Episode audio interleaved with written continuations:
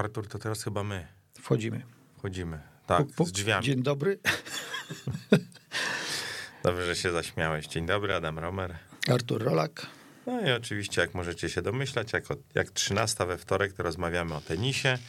A jak rozmawiamy o tenisie, to oczywiście w styczniowy, e, wczesne popołudnie rozmawiamy o czym? O Australian Open oczywiście. Poczekaj, ja tylko zerknę. Tam, tam, tam już można powiedzieć yy, taki średni wieczór. Tak, ja tylko zerknę, co tam się na... Nie później, czekaj, bo to jest Roda- 23, to, No to, właśnie, to później. Roda Lejwera dzieje. Wczesna noc. Tak, 6-4, 6-4, 2-3. O! Z perspektywy Matteo Berettiniego, grającego właśnie z Gaelem Monfisem. To jest Ale to bez breaka chyba, nie? bez, break, bez breaka. Bez breaka. Znaczy były dwa. Ale nie, no w sensie, że teraz. secie. Te- Tak, bez, bez, bez. Także jeszcze wszystko otwarte. Kibice e, Francuza mogą trzymać kciuki. Nie? Tak, jeszcze nic straconego. Jeszcze może ze trzy godziny to potrwać. Oby, ale, Tak, ale patrząc- szczerze to wątpię. Słuchaj, patrząc na to, co się działo w meczu Rafaela Nadala z Denisem Szapowałowem, wszystko możliwe. Te, ci, co oglądali, wiedzą, o czym mówię. Jak to, jak to zdradził wielki hiszpański mistrz, miał kłopoty z żołądkiem. No, po, kłopoty z żołądkiem, kłopotami z żołądkiem, natomiast y, y, różnica między Szapowałowem a Monfisem jest taka, że Szapowałów jeszcze ma spory, spore rezerwy w baku, a, a Monfis już tak zaczyna o parach trochę jechać. No dobrze, no dobrze. Ja tylko chciałem się zapytać właściwie ciebie, czy kiedyś miałeś kłopoty żołądkowe na korcie, ale ja wiem, że ty generalnie żadnych kłopotów na korcie nie miewasz, więc... No Więc właśnie chciałem powiedzieć, że częściej, częściej miewają ku początkowi niż bywają na korcie, więc trudno było to zgrać w czasie. Yy, Nie no, ale no, generalnie Wiem, zdarzają. Trzymam się w miarę zdrowo. Yy, Nie, no, kłopoty rządkowe są mi w miarę, na szczęście w miarę obce. Yy, Chociaż wiesz co, jak, się, jak sobie się, jak sięgnę pamiętą, z pamięcią jeszcze jak byłem juniorem i brałem udział w zawodach w Zabrzu na 10 kilometrów, no to miałem kłopoty rządkowe, ale to przez własną głupotę, bo się po prostu, yy, no jak to młody nie wie kiedy, kiedy i co zjeść. Ale nie na korcie. Nie, nie na korcie. No dobrze. No ale my rzeczywiście, to kiedyś przy okazji opowiesz, e, jak to było jako młody junior, niedoświadczony, bo tutaj właściwie to dziwne, że, Nie zażerać się sernikami przed startem. że Rafaelowi Nadalowi się coś takiego zdarzyło, ale na szczęście się wykaraskał, bo ten piąty set z e, młodym Kanadyjczykiem poszedł właściwie jak spłatka, bo przełamał, przełamał Szapowałowa od razu w pierwszym gemie i już potem poszło rachciach, także no jak już sami widzicie, rozmawiamy właściwie o tym, co się dzieje w Australii. Właściwie głównie o tym będziemy rozmawiali i z naszymi gośćmi też o tym będziemy rozmawiali. Ale, Ale- ale niestety o Hubercie Hurkaczu w czasie przeszłym. No, to siłą rzeczy, tak. Natomiast o Idze Świątek w czasie teraźniejszym albo I przyszłym.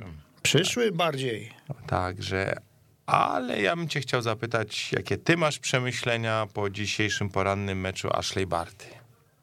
Jestem przerażony. Co, Nie, chciał, nie, chciał, nie chciałbym być jej kolejną przeciwniczką, ani poprzednią. No właśnie, trzeba byłoby zerknąć, e, co, co na temat e, swojej kolejnej rywalki powie e, Madison Keys, bo pani Klucz, jak to ładnie zażartował Michał Lewandowski, no nie, właśnie to nie Michał Lewandowski zażartował, tylko on wrzucił... jak- Powtórzył. Nie, nie, tak, gdzieś, gdzieś wrzucił taki screen, gdzie e, pani Madison była przedstawiana, nie wiem dlaczego ktoś tłumaczył wszystko i była A przedstawiana. wujek jako- Google. Madison Klucz. Także pani Madison Klucz e, mogłaby coś powiedzieć na temat swojej kolejnej To rywalki. klucze raczej, jeśli już. Klucze, tak, masz rację, przepraszam. E, Bo Amerykanka przecież właściwie dla mnie przynajmniej niespodziewanie łatwo pokonała Barborę Krejcikową 6-3-6-2 w nocnym meczu. Można powiedzieć takie, takie odrodzenie Madison klucze. Tak, także, także to lekkie zaskoczenie i no dobrze, no tak, czyli potwór. No. Ale, wiesz, ale, sympaty, ale przynajmniej sympatyczny, bo y, z- mie- miewaliśmy do czynienia z różnymi potworami na korcie, które musieliśmy, y, y, zwłaszcza w czasach Agnieszki Radwańskiej, y, śledzić i, na, i oglądać nawet je z bliska. To, to, to ten potwór wydaje mi się bardzo sympatyczny i da się lubić. Ja po raz enty już powtórzę, że całe szczęście, że Iga Świątek jest bardzo daleko w drabince od y, Ashley Barty, także ja właściwie teraz No, trzymam kciuki za finał Ashley z Igo. Ja, znaczy można nawet dodać, że w zasadzie przecież losowanie było dla Igi znakomite, bo wszystkie zawodniczki, z którymi albo nie lubi grać, albo sobie ostatnio radziła gorzej niż byśmy chcieli, przede wszystkim niż ona sama by chciała, no wylądowały właśnie po, po, tam w okolicach Ashley Barty i siłą rzeczy jedna po drugiej yy, wracały do domu. No właśnie i tak yy, powiem ci, że jak zerknąłem na to, kto został nam w turnieju, to Iga Świątek jest ostatnią zawodniczką, która e, brała udział e, w turnieju Masters w Guadalajara. No, ale, ale, Iga nie mogła. Żadnej innej ale to turnieju jest, nie ma. Ale to jest absolutnie logiczne, przecież WTA to znakomicie przewidziało. Przecież skoro jeszcze przed turniejem Iga zakwalifikowała się do, do tegorocznego turnieju Masters, no to przecież nie może odpaść za wcześnie z wielkiego szlema. Czyli jednym słowem, tutaj będziesz się teraz wyzłośliwiał nad WTA, które. Nie, no, oczywiście. Coś tam, coś bardzo, tam wrzuciło. bardzo fajny błąd. Pewnie ktoś, ktoś tego nie, zdol, nie zapomniał skasować, może jakaś ta wersja próbna była, czy system działa. No, system zadziałał znakomicie, no, aż się wybił, wybił, wybił do rzeczywistości. No dobrze, to e, powiem ci tak. Właściwie powoli możemy e, zdradzić naszym słuchaczom, z kim dzisiaj będziemy ale konwersowali. Wiedzą, bo słuchacze są u ciebie na Twitterze przecież, to już wiedzą. A, no tak, to prawda. No ale może ci, co nie zajrzeli, to nie wiedzą, że w pierwszej pro, e, części programu porozmawiamy sobie z Janną Sakowicz-Kostecką, czyli... naszą JSK. Tak jest. A w drugiej części programu porozmawiamy z Dominikiem Senkowskim ze Sport.pl i chyba nie będziemy jakoś tutaj rozgraniczać z kim o czym, bo i z Joanną, i z Dominikiem sobie porozmawiamy po prostu o Australian Open w wykonaniu głównie oczywiście Polaków. Także ja bym powiedział tak, wybieramy numer. Wrzucamy monetę. Wrzucamy monetę. Czy ktoś z naszych słuchaczy w ogóle pamięta, że jeszcze był telefon, do którego się monetę wrzucało?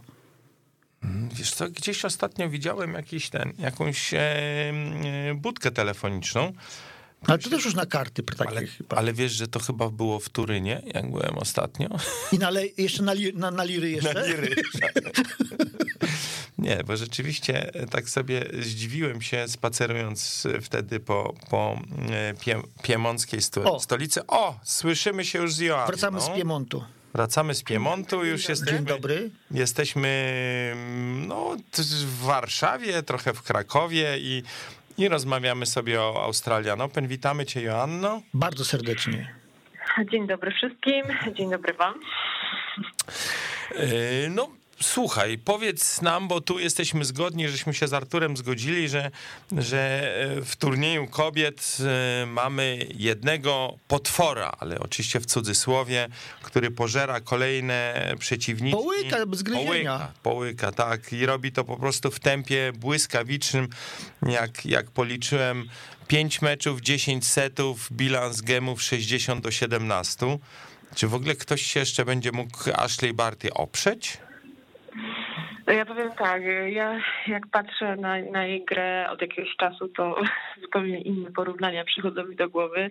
Mianowicie e, profesorka, e, geniusz, e, no wybitna mistrzyni, bo to jest, czy artystka, bo, bo to są po prostu, mm, to jest nie, nad, nadzwyczajne, jak ona potrafi po prostu cieszyć się grą i po takiej długiej przerwie, e, bo przecież nie grała e, od, od od połowy października po takiej długiej przerwie potrafi pokazywać tak wysoką dyspozycję, chyba jedną z lepszych w ostatnich, ostatnich latach. Natomiast y, jest, jest, jest taki mały y, kruczek, mogłabym powiedzieć. To jest pytanie, czy ona sobie poradzi z presją, prawda? Na razie radzi sobie świetnie, ale bodaj dwa lata temu grała półfinał z Sofią Kenin. Wtedy też wydawało się, że nikt nie będzie w stanie zatrzymać Australijki. A tymczasem okazało się, że rosyjska Amerykanka e, nie dość, że wygrała z Ashley Barty, to jeszcze wygrała cały turniej. Asiu, ale chyba w tym przypadku to nie będzie nasze zmartwienie. Nie, zdecydowanie. Aczkolwiek, aczkolwiek wyprzedzę już E, nie miałabym absolutnie nic przeciwko finałowi e, Barty Świątek, ale to jeszcze daleko, daleko do tego. Daleko, ale oczywiście, jeżeli mamy sobie tak spekulować, to pewnie finał e, Świątek Kis byłby jeszcze lepszy z naszej perspektywy. No nie, wie co, nie, ja się nie zgodzę, bo, bo presja byłaby na Idze wtedy. A, no, Dokładnie, dokładnie, aczkolwiek teraz jest chyba największa presja na Idze, bo mówmy się, zupełnie inaczej to wyglądało, gdyby grała z Ariną Sabalenką, z którą na pewno ta- ten mecz to, to byłby rewanż za Guadalajary, gdzie było tak blisko, prawda? Natomiast tutaj mm, Kaja Kanepi, tak trochę się wypowiem z perspektywy zwy- zwykłego kibica, który tylko od czasu do czasu śledzi tenis. No, Kaja Kanepi 115 w rankingu, no przecież musi wygrać, prawda?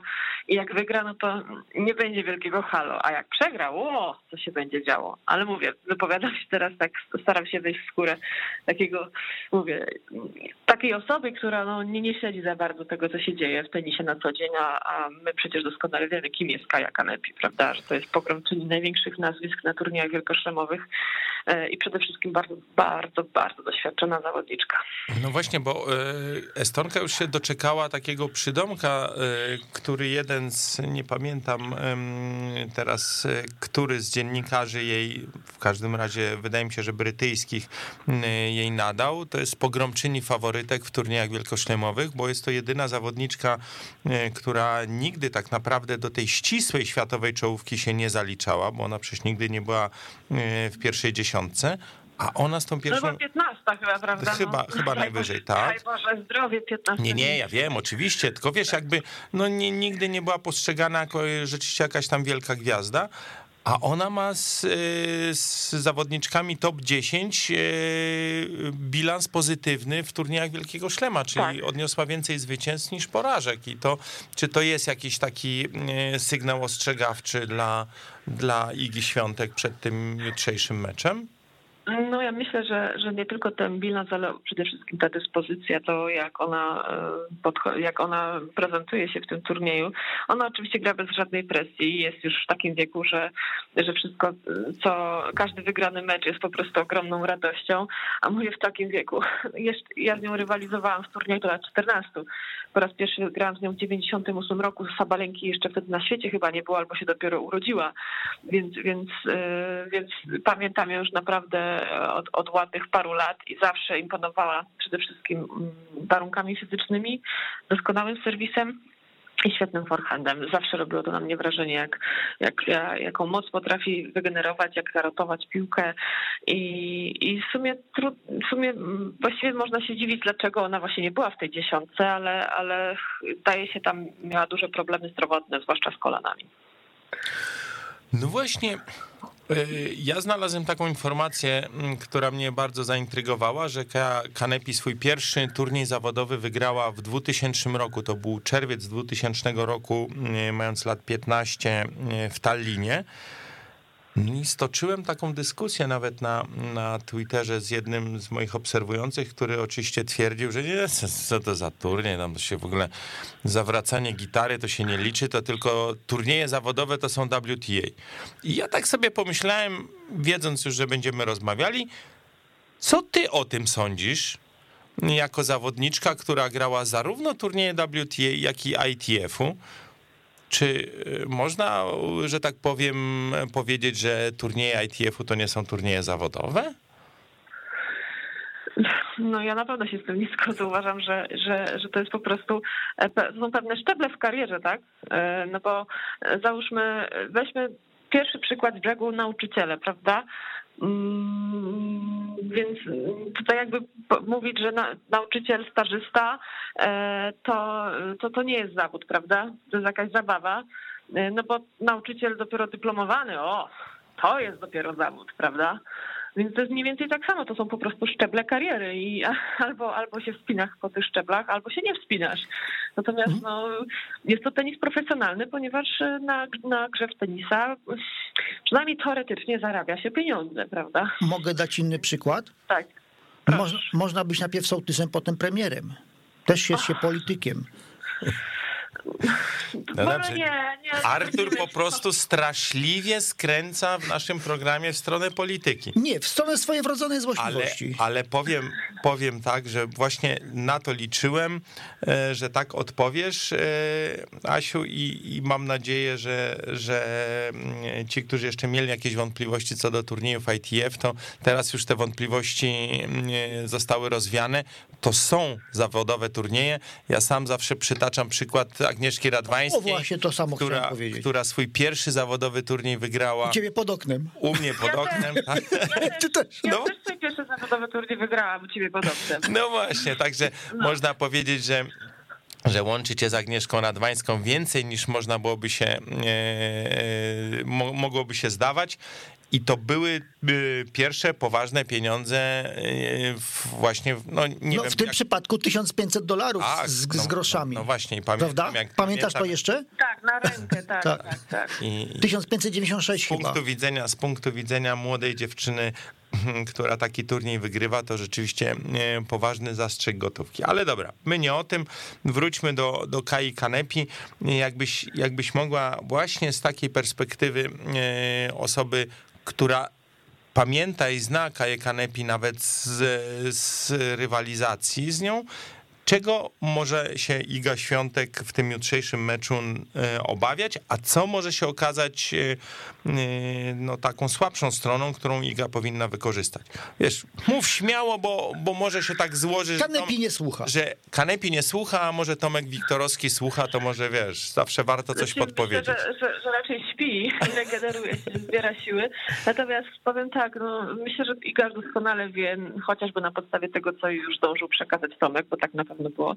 E, no, tak jak powiedziałam wcześniej, serwis, forehand e, to są, to są te elementy, z których ona będzie starała się zdobywać przewagę, bo ona się najlepiej czuje wtedy, kiedy prowadzi grę. No i właśnie zmierzając do tego, jeśli prowadzi grę, jest niebezpieczna, ale jeżeli się, brzydko mówiąc, wsiądzie na nią od razu, czyli daje się pobiegać, no to już tutaj właśnie um, upatruje przewagi Igi i też z prostej przyczyny, no wieku niestety nie oszukamy. Iga ma tę przewagę, że ona e, przede wszystkim no, trochę mniej czasu spędziła na korcie, ale też z racji młodszego organizmu ona się po prostu szybciej regeneruje. E, Kaja Kanepi e, ostatni mecz zagrała bardzo no, do tiebreaka w trzecim secie, więc, więc tego czasu też będzie miała mniej na regenerację i mówię, no z własnego doświadczenia wiem też, bo jesteśmy w podobnym wieku z Kają Kanepi, jeden rok młodsza, że, że mówię, no nie oszukasz, tak? I chociażby miała, miała do dyspozycji, mówię, najlepszych fizjoterapeutów, najlepsze nowoczesne metody regeneracji, to jednak, e, to jednak czas też spędzony w poprzednich latach na korcie robi swoje. No to praktycznie już ten mecz jest wygrany. No nie, nie, nie. nie. Musimy, musimy założyć taką rzecz. Musimy założyć taką rzecz. Wiem to mówię z własnego doświadczenia, czy teraz doświadczenia mojego, mojej współpracy z młodzieżą może, może się tak zdarzyć, że, to, że z jednej i drugiej strony to będzie mecz perfekcyjny, bezbłędny i po prostu każda piłka, która będzie zaatakowana, wpadnie w kort bez szans do odbioru, albo mamy tutaj drugi koniec, albo na przykład będzie mnóstwo błędów, niemożność yy, zrobienia czegokolwiek. No, przypomnijmy sobie Huberta Hurkacza, tak? To był właśnie taki, taki, taki mecz, gdzie po prostu nie szło i czasami tak się zdarza i musimy założyć takie dwa skrajne plany, Mam nadzieję, że tak, że będzie tylko, mówię, ten jeden i to na naszą korzyść, ale mówię, jest to niezwykle trudne. Turniej wielkoszlemowy, siedem spotkań, każde będzie inne. Asia, ale to mamy, to mamy cztery możliwości, bo w przypadku, kiedy, kiedy Iga będzie grała znakomicie, a, a Kaja słabo, wynik oczywisty. Jeżeli będzie tak. odwrotnie, to też, to też można powiedzieć oczywisty, bo, to, bo, bo, bo tak. Kanepi grając bardzo dobrze, y, no, powinna wygrać z Ligą Świątek grającą źle. Natomiast co by było, gdyby obie zagrały źle albo obie znakomicie? No to tutaj właśnie, to musiałabym się teraz zamienić we wróżkę, prawda? Bo w, takim, w, takich, w takich momentach decydują pojedyncze punkty, decydują tak zwane big pointy, która, która, która w tych decydujących punktach zachowa chłodniejszą głowę, która podejmie po prostu lepsze decyzje i nie będzie, nie będzie tam niepotrzebnych gwałtownych ruchów. Więc tutaj już mówię, tutaj dochodzi do takiego momentu, że 50 na 50 w momencie, kiedy grają obie dobrze i obie źle. A ma, ale Chociaż po... hmm? może inaczej. Nie, powiem tak. Dałabym 55-45 na igę wtedy. O, jeśli gram obie dobrze. Mhm. A źle? No nie, 50 na 50. A, ale zobacz, ale po, moim zdaniem bardzo optymistyczne jest to właśnie jak Iga zagrała w poprzednim meczu z Soraną Christian. Nie był to tenis, y, bym chciał wielki. No, on, nie był, on nie był zły, tak jak usłyszałem dzisiaj w telewizji, że, grała, że zagrała y, słaby mecz. Nie, on nie był słaby. On był po pierwsze nierówny, natomiast y, imponowała w tych właśnie, jak powiedziałaś, najważniejszych momentach, czy, czy, czy seta, czy gema. W tych, w tych chwil, wtedy, kiedy ten, ten punkt koniecznie trzeba było zdobyć. Na, może nie tyle punkt, co, co Gema. I Iga to robiła. To zas, y, wyglądała na zawodniczkę nie, nie, nie 20-letnią, y, tylko naprawdę na, na rutyniarę, taką, która na korcie spędziła, no może nie tyle czasu, co Kaja Kanepi, ale prawie tyle. No właśnie i to jest też, też bardzo istotne, że e, no to wyświetlane powiedzenie, tak? Gra się jak przeciwnik pozwala. E, no nie może, nie da się tak za każdym razem wyjść na kort i, i, i uderzać wszystkiego z całej siły, z pełną mocą, cały czas tylko atakować i jeszcze nie robić przy tym błędów. No bo, bo często się spotykamy z, z opiniami, zwłaszcza kiedy sami się zachwycamy danym meczem, że właśnie ktoś przyjdzie, kto no nie zna się po prostu na tenisie, no ale 30 tam 6 czy 50 niewymuszonych błędów. No jeżeli masz ofensywny styl, no to to jest jakby błędy są wkalkulowane. Z drugiej strony będzie ktoś grał regularnie, to zostanie zwyzywany od baloniarzy czy baloniar, prawda? popełni dwa niewymuszone błędy, no ale ktoś właśnie yy, zasugeruje, że co, co, to jest za tenis, to jest tak naprawdę żywienie się padliną, prawda? Też się z czymś takim spotkałam, więc, więc tutaj mówię, yy, są zawodniczki, z którymi się gra bardzo trudno i z którymi po prostu trzeba zagrać brzydko, żeby wygrać. Ja nie twierdzę, że to był brzydki mecz, absolutnie nie, ale... Nie, ale też tego nie powiedziałem, tylko po... tak, nie, no, podkreślam, nie, podkreślam ten, tę umiejętność, którą się nabywa z czasem, bo z tym się, tym się raczej y, ten, żaden tenista nie rodzi. To z tą umiejętnością a... wygrywania najważniejszych piłek. A nie masz ja...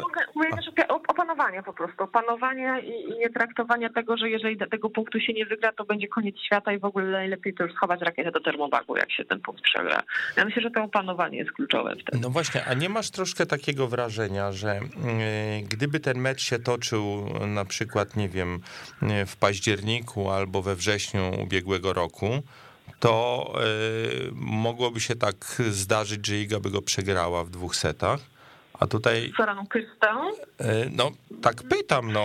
Tak, na przykład... tak. No, myślę, że mogłaby być taka, że tak, mm, jeśli chodzi o ubiegłoroczną jesień, było, byłoby to niestety bardzo prawdopodobne. No, no właśnie, bo do czego zmierzam? Chodzi mi o to, że mam takie wrażenie, że y, to był pierwszy taki mecz, bo jednak te pierwsze trzy mecze w Australii były takie dość miłe i przyjemne, tam za, rywalki za bardzo wielkiego oporu nie stawiały, że to był pierwszy taki mecz, gdzie Iga naprawdę natrafiła na, na opór ze strony przeciwniczki, na pierwsze, jak to mówi się w sportowym języku, ciężary, i tym ciężarom podołała, że, że tu rzeczywiście można powiedzieć, że e, no, pamiętamy kilka spotkań z zeszłego roku, gdzie trochę, e, trochę Iga się rozklejała, Natomiast tutaj rzeczywiście e, zobaczyliśmy, powiedziałbym, trochę inną Igę.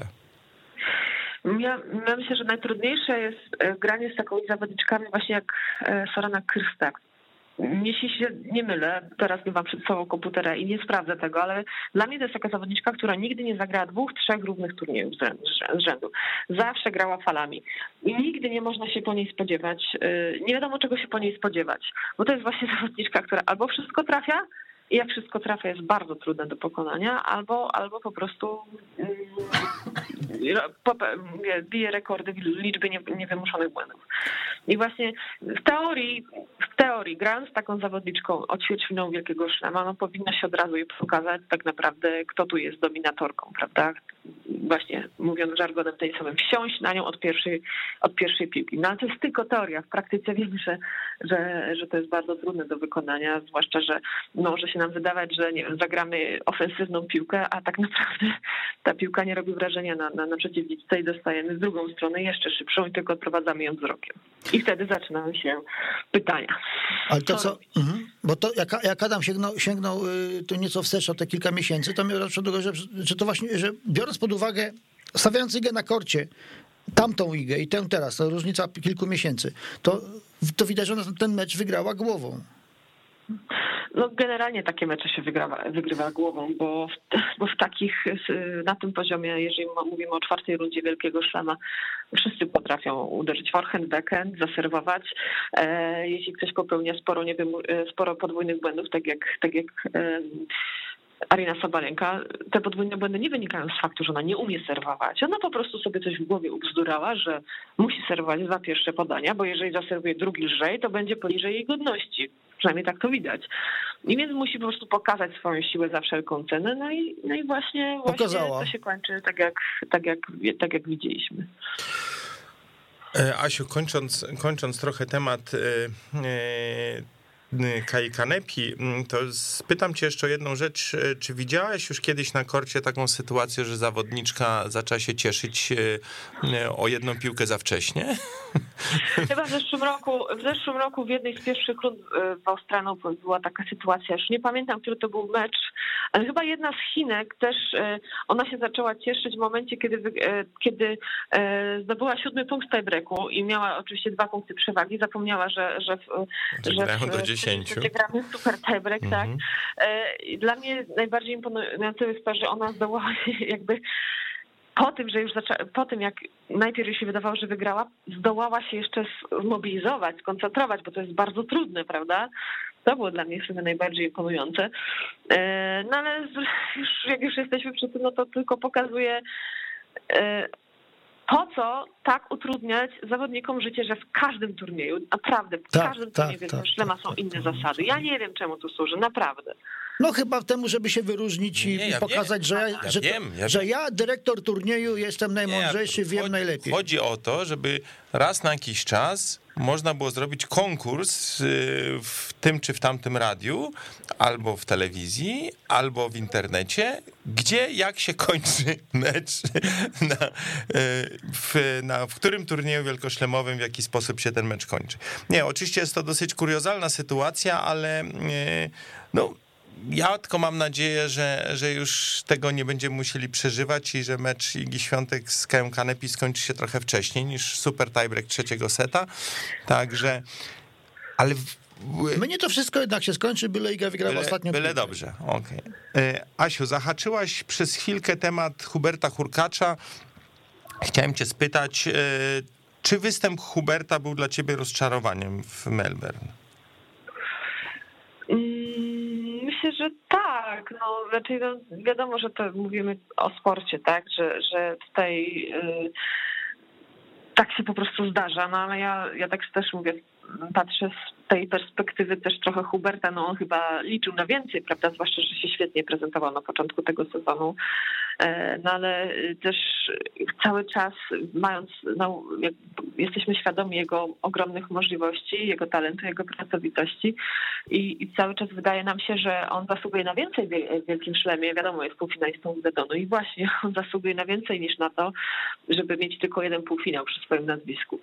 Cały, i, I nagle się okazuje, że w kolejnym Wielkim Szlemie no, gdzieś tam zacina się ten, ten jego rytm.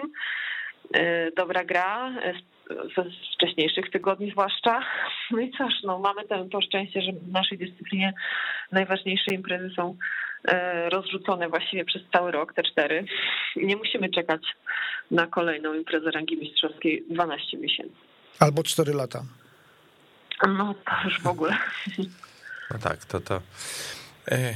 Ale tak, ale wiesz, bo, bo tak, to, y, też się na tym zastanawiałem, ale to rozczarowanie jest dlatego, że po pierwsze, Hubert ma wobec, wobec siebie bardzo wysokie oczekiwania i, no i my, i to upoważnia nas do, do, do, do, do podobnych oczekiwań, tak? No, no, nie możemy z góry zakładać, że on nie przejdzie drugiej rundy, bo to, to, to, no, no tak, to byłby no. brak szacunku dla takiego sportowca. Tak no to jest, mówię, zawodnik z pierwszej dziesiątki i, i, mamy prawo czuć po prostu się rozczarowani wynikiem Huberta, ale mówię, no na szczęście, na szczęście myślę, że długo tak będzie, że raczej postawą Huberta nigdy się nie będziemy musieli rozczarowywać. A, ta, a tak przy okazji, tydzień temu rozmawialiśmy o, o, o szansach Zwieriewa. Co, I co?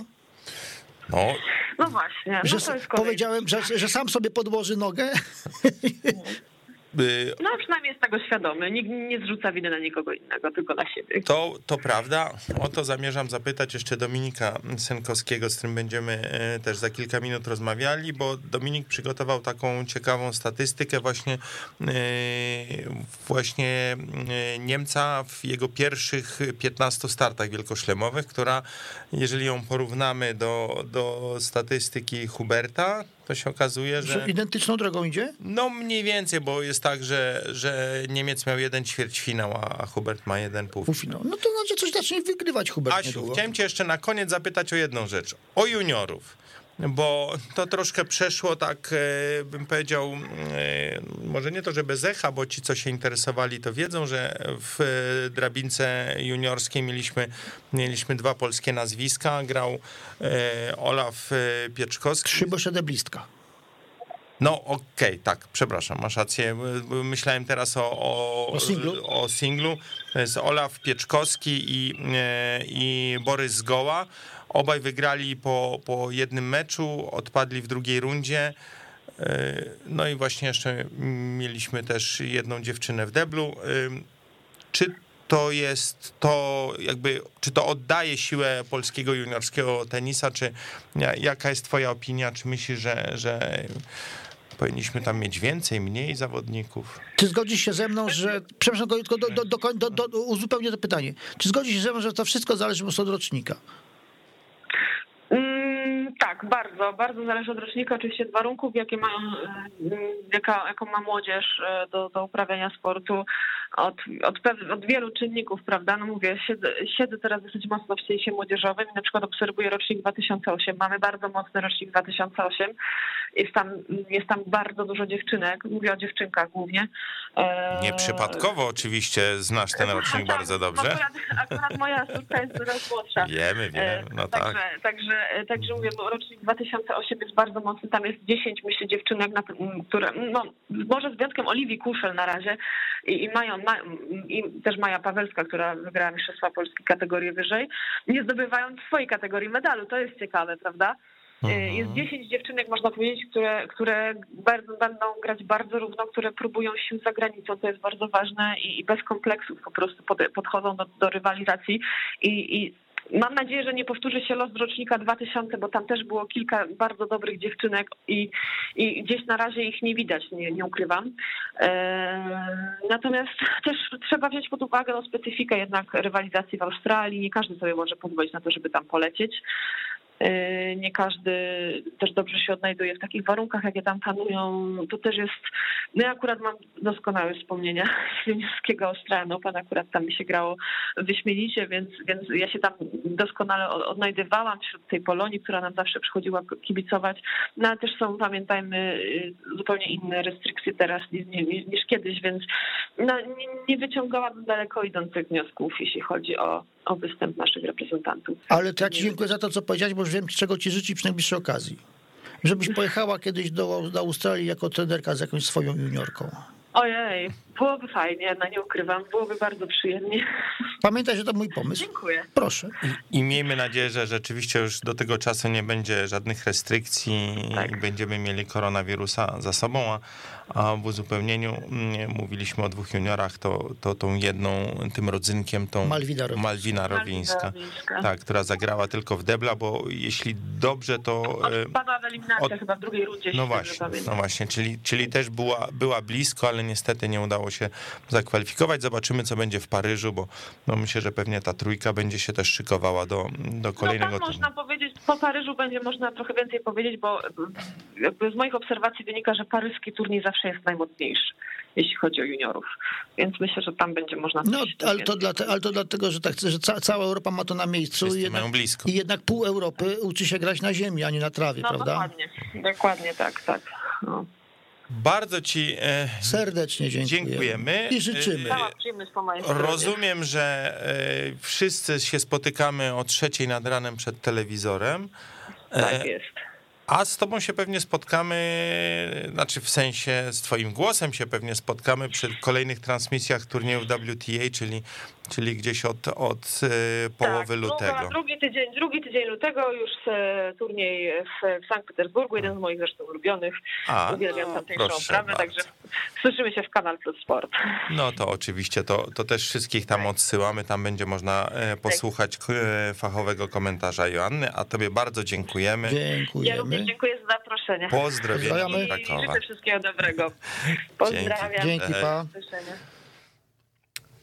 Słuchaj, ja nie przypadkowo Joanny zapytałem o tych juniorów, bo właśnie e, w końcu zawsze taki element, e, element juniorski w rozmowie z Joanną musi być, bo ja jestem tutaj mocno przekonany co do, co do młodej zawodniczki z Krakowa. Ja co prawda nie, nie potrafię wymienić z pamięci tych dziesięciu y, bardzo zdolnych y, Z dziewczynek z tego rocznika o którym 2008. wspomniała y, Asia, ale jak byłem w tym roku, nie no, w zeszłym, kurczak, ten czas leci, w Łodzi na turnieju dla 14, to naprawdę, y, no, oglądałem te mecze głównie przez obiektyw, bo, bo jak już wspominałem, bardzo lubię, lubię pofotografować trochę, ale y, widać było, że, że, że dziewczyny są chło- chło- chłopcy też, tylko y, wyni- wy- wynikowo sła- słabiej to, to poszło, ale że dziewczyny takie, współczesne pokolenie, pewne siebie oczywiście bez, bez przerysowania, wiedzą czego chcą, wiedzą co na korcie robią, po co się zdecydowały na grę w tenisa, y, a że jeszcze przy okazji y, wygry, w miarę łatwo wygrywały z zagranicznymi rywalkami. Wiesz jak to jest, jak masz e, wyznaczoną drogę przez Agnieszkę Radwańską, Igę Świątek i potem ty idziesz tą drogą, to zawsze jest trochę łatwiej. No to, to nie ma, nie tak, ma jak, tak jak zimą, jak, jak, prze, jak, przeje, jak przejedzie y, pług śnieżny, to potem tym, którzy jadą za nim, jeszcze trochę Jest łatwiej trochę jest. Tak. No dobrze, no to porozmawialiśmy głównie o turnieju kobiecym. Będziemy teraz dzwonili do Dominika Senkowskiego ze Sport.pl. Z nim porozmawiamy trochę o męskim turnieju, e, ale też pewnie zahaczymy trochę o temat Igi, a, a jak rozmawiamy o e, turnieju e, męskim, to ja zerkam na live score. Dzień dobry. Witam cię Dominiku. Pozwoli, że tylko podam aktualny wynik meczu. To znaczy grają jeszcze? Grają czwartego seta, O. trzeciego wygrał Gael Monfils 6-3, w czwartym secie 2-2 serwuje Matteo Berrettini. E, To tylko taka wstawka, żeby aktualnie nasi słuchacze wiedzieli, co się dzieje w Melbourne.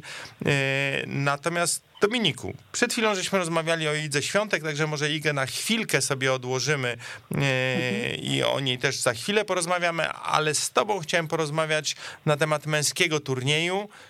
I powiedz mi, jak patrzysz na to, na tych zawodników, którzy nam zostali jeszcze w turnieju, kto wygra?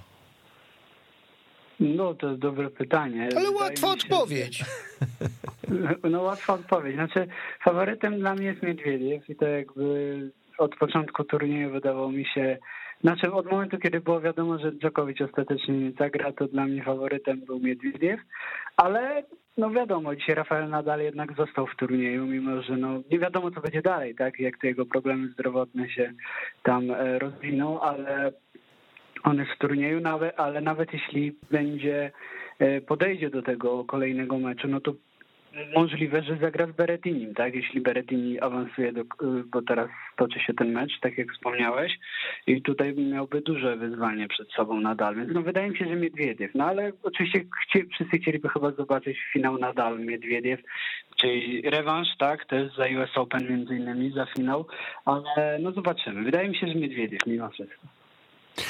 No, wiesz, jak tak patrzę w drabinkę męskiego turnieju, to muszę powiedzieć, że mm, Australia zawsze słynęła z tego, że ktoś tam wyskakiwał nami, mieliśmy zawsze jakieś, no nie zawsze oczywiście, ale często mieliśmy jakieś niespodzianki, a tutaj tak patrzą No, ale, to, góry. ale to górna połówka, dajcie jakąś niespodziankę. Nie, właśnie nie, bo jak patrzę na, na ćwierćfinalistów, to mamy tak, zawodnik rozstawiony z numerem 17, 7, 16, yy, 6 i potem mamy 11, 4, 9 i 2. Czyli właściwie można powiedzieć najniżej rozstawionym zawodnikiem, wszyscy rozstawieni, najniżej rozstawiony to jest zawodnik z numerem 17, czyli Gael Monfils. Właściwie żadnych No niespodzianek. ale nie, nie, przepraszam, ale gdyby Monfils był w finale, no to słuchajcie, no to, to byłaby kosmiczna niespodzianka. To byłaby niespodzianka. No myślę, że wciąż jednak Janik Sinner w finale to też byłaby niespodzianka i Ożier Aliasim. Ale no wiadomo, że to nie są takie ten rodzaj niespodzianek, co załóżmy Kaja Kanepi. albo Rainer Schüttler. nadzieję, że nie. No tak, no Rainer Schüttler oczywiście, więc to, e, no ale jak na skalę y, tenisa męskiego, to oczywiście były niespodzianki. No wiadomo, że starsi trzej panowie, no to jeden się sam wykluczył Djokovic, drugi nie wiadomo, czy, czy w ogóle będzie jeszcze grał w tenisa Federer, a trzeci, no walczy, tak? A Gdzie trzeci nie- mimo kłopotów zdrowotnych walczy, tak? Czyli żołądkowy. Tak, tak. No, ale właśnie, no nie wiemy co dalej, tak? W jakiej on będzie dyspozycji, żeby podejść do półfinału. Tym bardziej, że no jeśli trafi na Berettiniego, a wciąż myślę, że to mimo wszystko będzie Berettini, to no to będzie duże wyzwanie dla niego. Wydaje mi się, że Berettini w ogóle oprócz Miedwiediewa to jest chyba, no ten Tsitsipas, no jakoś mnie nie przekonuje do końca. Wydaje mi się, że nawet Sinner może mieć, e, może, może, może być lepszy od niego. Ale wydaje mi się, że no, że Berettini to byłoby duże wyzwanie dla Rafaela Nadala. Ale to będzie też zależy od tego, jak- jakiego rodzaju te kłopoty były, bo że to jest jakieś takie przejściowe zatrucie, które, o, o, o którym on zapomni y, 12 godzin po meczu, y, to będzie y, trudny do pokonania, jakby w ogóle nie cierpiał na, na, na ten żołądek. Natomiast jeżeli to jest jakaś, y, y, nie wiem, infekcja, no coś, co, nie, nie, nie jestem medykiem, ale coś, co będzie Tak. trwało kilka dni i go osłabi, odwodni, no to wtedy będzie problem. To on się no. cieszył się dzisiaj, że ma dwa dni wolnego, bo trzeba przypomnieć, że po raz pier pierwszy chyba e, zmieniono trochę e, układ gier, bo, bo przecież dotychczas grano zawsze te męskie półfinały rozdzielone, czyli jeden w czwartek, drugi w piątek. E, w tym roku to już zostało e, unormowane, znaczy nie unormowane, ujednolicone, że, że oba ćwierćfina, oba Żeby, półfinały... finały, żeby finaliści mieli gra- jedno, tak, równe szanse. Tak. Oba są grane No. w piątek, także, także nadal ma teraz dwa dni odpoczynku, no to to się prawie Tak, nie trochę na wzór kobiecych, prawda, Tak. też e, tej końcówki, gdzie też fi, d- dwa półfinały są w tym samym czasie i dlatego choćby Iga gra e, w nocy e, tak. tak bardzo, tak bardzo wcześnie, no żeby ten półfinał chociaż był o tej samym, w, te, w tej samej porze. Mhm. No zobaczymy, no ja generalnie to byłaby też piękna historia dla Nadala, gdyby w ogóle wygrał ten turniej, no bo przecież on, zeszły rok trochę, trochę, trochę, trochę miał problemów,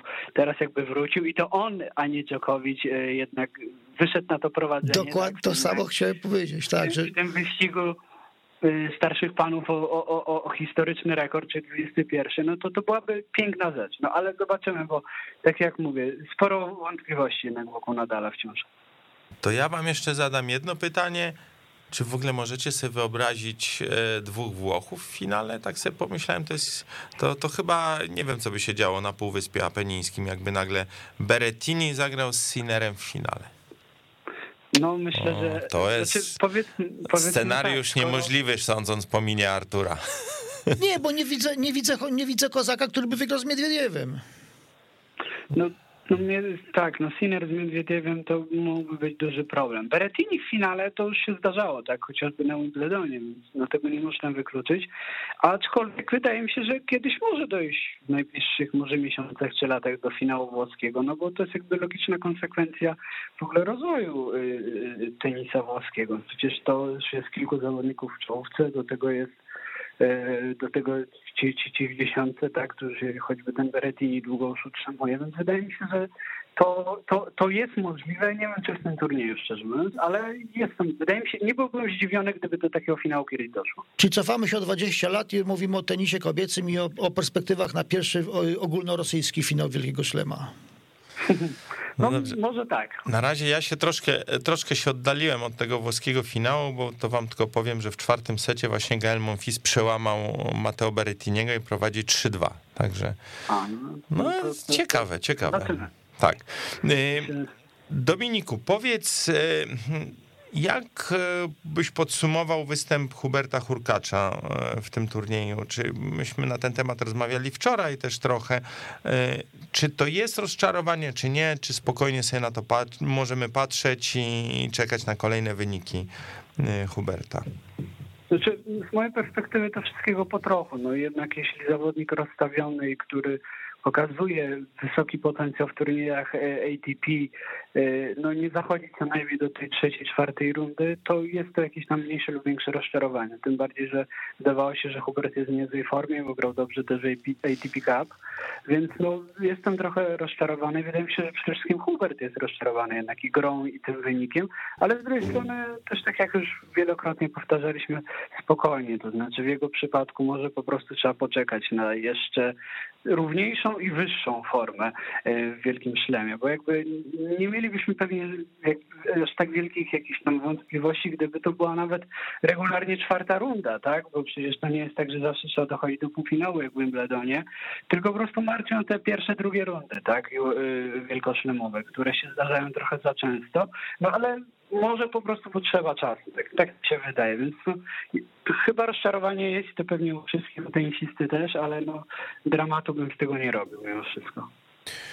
Pozwoliłem sobie zacytować już kilka minut temu statystykę, którą przygotowałeś, czyli porównanie Zwieriewa z jego pierwszych kilkunastu startów wielkoszlemowych i i się okazało, że no bo choć panowie są w tym samym wieku, to jednak Zwieriew zaczął swoją zawodową karierę nieco wcześniej e, na tym mhm. najwyższym poziomie. No i się okazuje, że on wcale wiele lepszych wyników niż Hubert dzisiaj nie robił, bo bo mówiłeś o tym, że, że on miał jeden ćwierćfinał, a no u Huberta mamy ten jeden półfinał, także... Tak, w 14 występach, a tutaj jakby jeden półfinał w 16. No to wszystko jest podobne, z tym, że no oczywiście Zwieriew no, na wygrywał tych turniejów, prawda, ATP już przecież chyba z tego co pamiętam 19, więc no, y, na ten moment chyba, jeśli, mi, jeśli mnie pamięć się myli, więc no oczywiście no porównanie, chcielibyśmy, żeby nawet takie porównanie było, bo przecież Zwieriew się jednak przełamał, prawda, był w finale nawet US Open, więc no, oby to szło mimo wszystko tą, tą drogą w przypadku Huberta. Myślę, że idzie, bo to to jest, to jest klasyczny, moim zdaniem klasyczny przy, przykład y, zawodnika, który robi najpierw trzy kroki do przodu, potem dwa kroki do tyłu, ale po to, żeby zrobić kolejne trzy w przód. Mhm. No, tak też mi się wydaje, to po prostu nie wiem, czy Paryż będzie przełamaniem, bo akurat Hubert niespecjalnie chyba się czuje najlepiej na ziemi, ale no, kto wie, no ale Wimbledon jest jeszcze, jest jeszcze US Open w tym roku, więc myślę, że możemy doczekać się jeszcze jakiegoś lepszego wyniku. Dla mnie może odpaść w Paryżu w pierwszej rundzie, by wygrał w Londynie. No, Artur, no, kto... Artur czuje już bukuje bilet do Londynu. No, snują pewne plany. No i też punkty będą do, do robienia, tak? Z tego no, na pewno, na pewno trochę więcej punktów ma do, do obrony w Londynie niż w Paryżu, to prawda. No e, dobrze, Dominiku, to na, na koniec naszej rozmowy wróćmy jednak do pań i, i zapytam cię, czego ty się spodziewasz? Przepraszam, zanim to tylko o, o, punkt, o punktach. Więcej punktów ma do obrony w Miami niż w Londynie. No tak, no w Miami ma tysiąc. Tak. No to, to za niedługo już będziemy mogli sprawdzić, co się zdarzy, bo, bo to przecież e, ile? No dwa, dwa miesiące, tak. No to za dwa miesiące będziemy wiedzieli, ile z tego tysiąca obroni. E, Dominiku, czego się spodziewasz dzisiaj w nocy w e, pojedynku Kai Kanepi z Igą Świątek? Znaczy, mnie się wydaje, że to nie będzie taki bardzo łatwy pojedynek.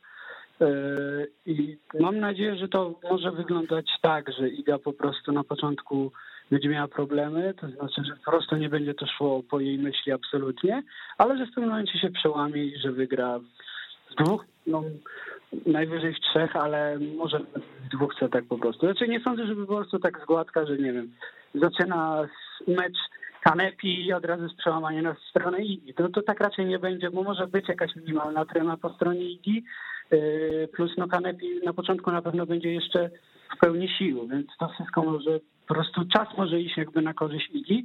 No i też to, że oczywiście ona jednak rywalka Estonka jest bardzo doświadczona, więc to na początek na pewno nie, nie wydaje mi się, żeby to szło od razu w stronę Igi, tak jakby zdecydowanie.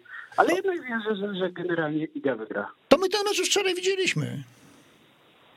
No trochę, czyli scenariusz z meczu z e, Kirstę bierzemy w ciemno. No, tu, tu... Tak, znaczy no, zwycięstwo bierzemy w ciemno. W Wielkim Szlemie każde zwycięstwo, nawet w tej breaku 20 do 18 w trzecim secie, czy tam, znaczy no nie, tak nie można. Ale, w tej breaku może być 20-18, y, nie ma przeciwwskazań. Y, Aha, no to... Tak, chciałem tylko tak. powiedzieć, że y, wydaje mi się, że nie będzie to piękny mecz. może nie być, bo też ten mecz z Sabalenką też był, Kanepi też był taki, znaczy no kwestia gustów, ale no, też no właśnie na tym. Znaczy bez fajerwerków, no bez wodotrysków, bez fajerwerków, no takich, no będzie po prostu solidna, solidna rzemieślnicza robota, walka o każdy punkt.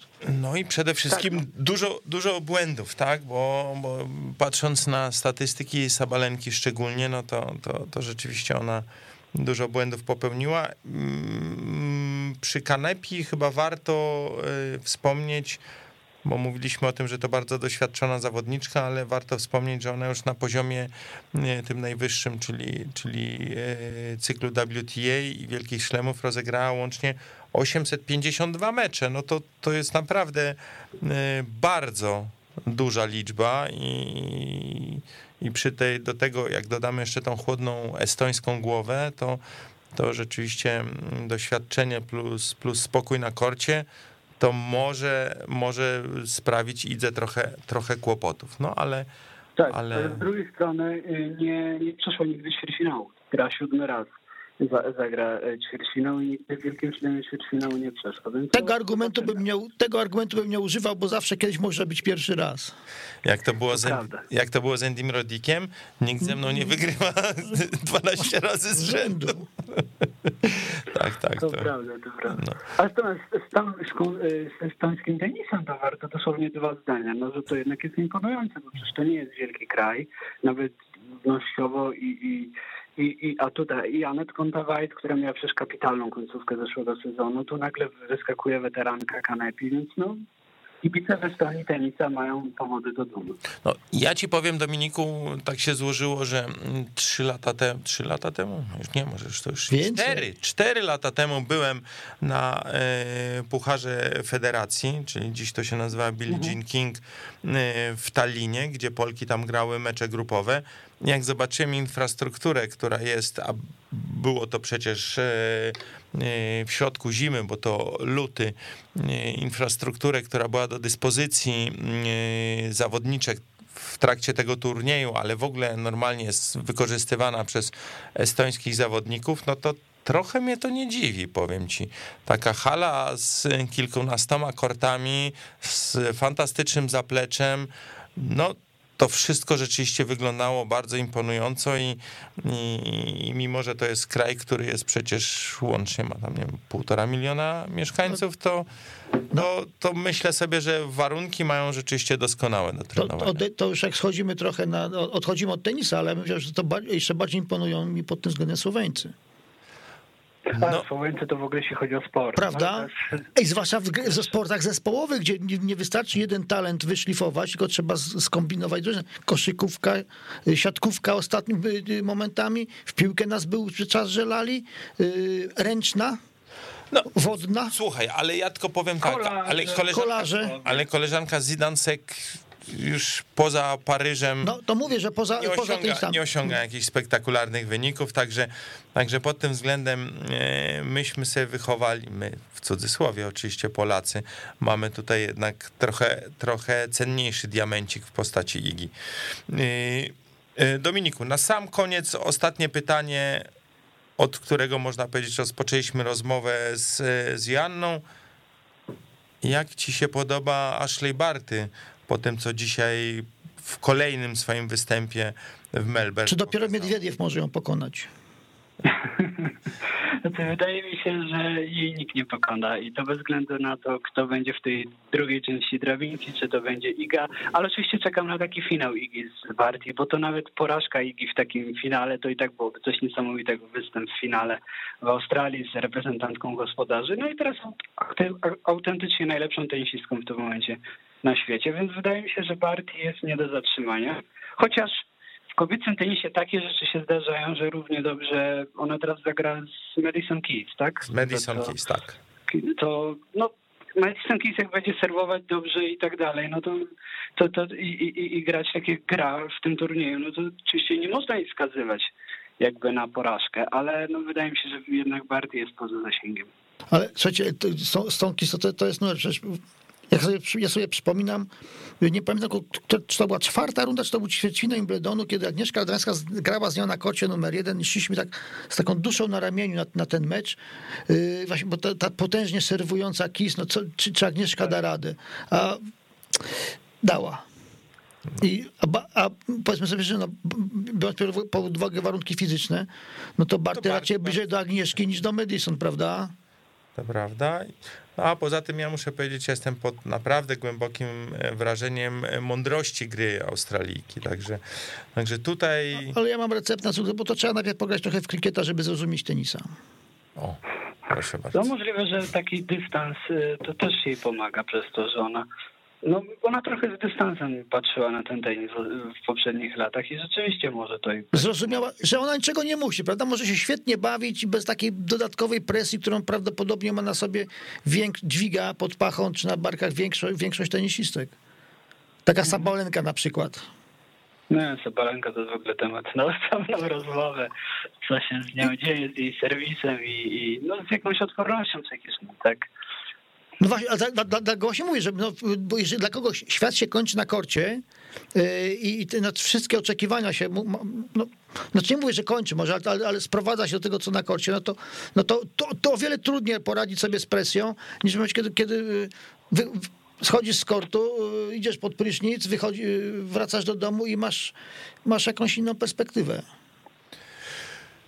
Słuchajcie, no to zobaczymy. No akurat temat Sabalenki jest bardzo ciekawy. Może rzeczywiście będziemy mieli okazję ten temat poruszyć, a może uda się kogoś e, zaprosić, kto akurat ja już myślałem, Białorus... że powiesz, myślałem, że powiesz zaprosić Sabalenkę do studia. Nie, raczej nie. Raczej myślałem, myślałem o kimś, kto, kto na tenisie białoruskim się zna. Wiktor Chutowski. A to, to, też jest oczywiście jedna możliwość, ale też mamy i może być i Maciej Domka, który przecież swego czasu pracował mm, dla Białoruskiej Federacji. Także jest parę osób, które, które na tym e, tenisie naszych sąsiadów się zna. Także może rzeczywiście warto na ten temat kiedyś porozmawiać. Natomiast my powolutku zmierzamy do końca. Ja tylko powiem wam, że w czwartym secie meczu Monfils Berettini jest 5-3 dla Monfisa. Serwuje Berettini, prowadzi 40-15, czyli będziemy czekali na serwis e, Monfisa. Monfisa którym on zapewne będzie chciał ten e, czwarty set zamknąć. E, Dominiku, bardzo Ci dziękujemy. Bardzo serdecznie. Dzisiaj wszyscy się spotykamy, powtarzam to po raz wtóry, o trzeciej nad ranem przed telewizorem, także trzeba się albo przedwyspać, tak. albo tak, po. Czwarta trzydzieści wracamy do łóżek, 6-3, 6-4. O, no i widzisz, jaki tutaj już Artur już za, zarysował scenariusz. Także, Ekonomiczny, no trzeba się wyspać. To prawda. Bardzo ci dziękujemy za wizytę u nas. Do usłyszenia. Do usłyszenia. Dziękuję bardzo, pozdrawiam. No dobrze, no to jak ty już wszystko wiesz, to właściwie jest godzina, dochodzi godzina 14. Nie, bo jak wszyscy mówią, że to będzie bardzo trudny mecz, taki jak właśnie jak, jak, jak z Krystianą, to ja sobie pomyślałem, że może pójść, warto pójść pod prąd i, i wymyśleć coś innego. No to jak coś innego, to 6-2, no, 6-2. Nie, no 6-4, 6-3, nie, będę, tak? nie, nie, będę, nie będę robił żadnych korekt. Dobrze, czyli za 13 godzin się spotykamy. Tak, czwarta 30 wracamy do... No, to za 13 się spotykamy Roz, przed. Rozgrzewka. A rozchodzimy tamtego, się za... No, no po piątej przysypiamy. Okej, okay. no dobrze. Czyli wszyscy ci, którzy jutro planują do pracy albo do szkoły, może na zdalnym się da. No, w każdym razie tego wam, tego wam życzymy. Yy, Mecz, tak jak powiedziałem, nie przed godziną trzecią nad ranem. Eurosport na pewno, e, tym razem bez żadnych niespodzianek, bez żadnych playerów, na pewno w telewizji. E, nie wiemy jeszcze, kto będzie ten mecz komentował. Ale, nie wiemy. Ale tutaj ostatnia uwaga na koniec naszego programu. Muszę powiedzieć, że ta nieoczekiwana zmiana miejsc między Tomaszem Wiktorowskim a Piotrem Sierzputowskim, mam wrażenie, wychodzi obu na dobre. Ale Piotr Sierzputowski jest mniej krytyczny od Tomasza Wiktorowskiego. To prawda, ale świetnie sobie radzi y, za mikrofonem. Ale jest mniej krytyczny, bo ma mniej powodów. A, okej. Okay. No, czyli, czyli widzisz, no to jest właściwie idealna tak. zamiana. No. Czyli wszyscy korzystamy korzysta Iga Świątek, korzystamy my jako y, widzowie y, i, i, słuchacze komentarza fachowego, także w tej kwestii same, same zalety. a my się słyszymy za tydzień, jak zwykle o 13, jak zwykle będziemy rozmawiali o tenisie, a z kim, to jeszcze wam w międzyczasie zdradzimy. Dziękujemy. Do usłyszenia.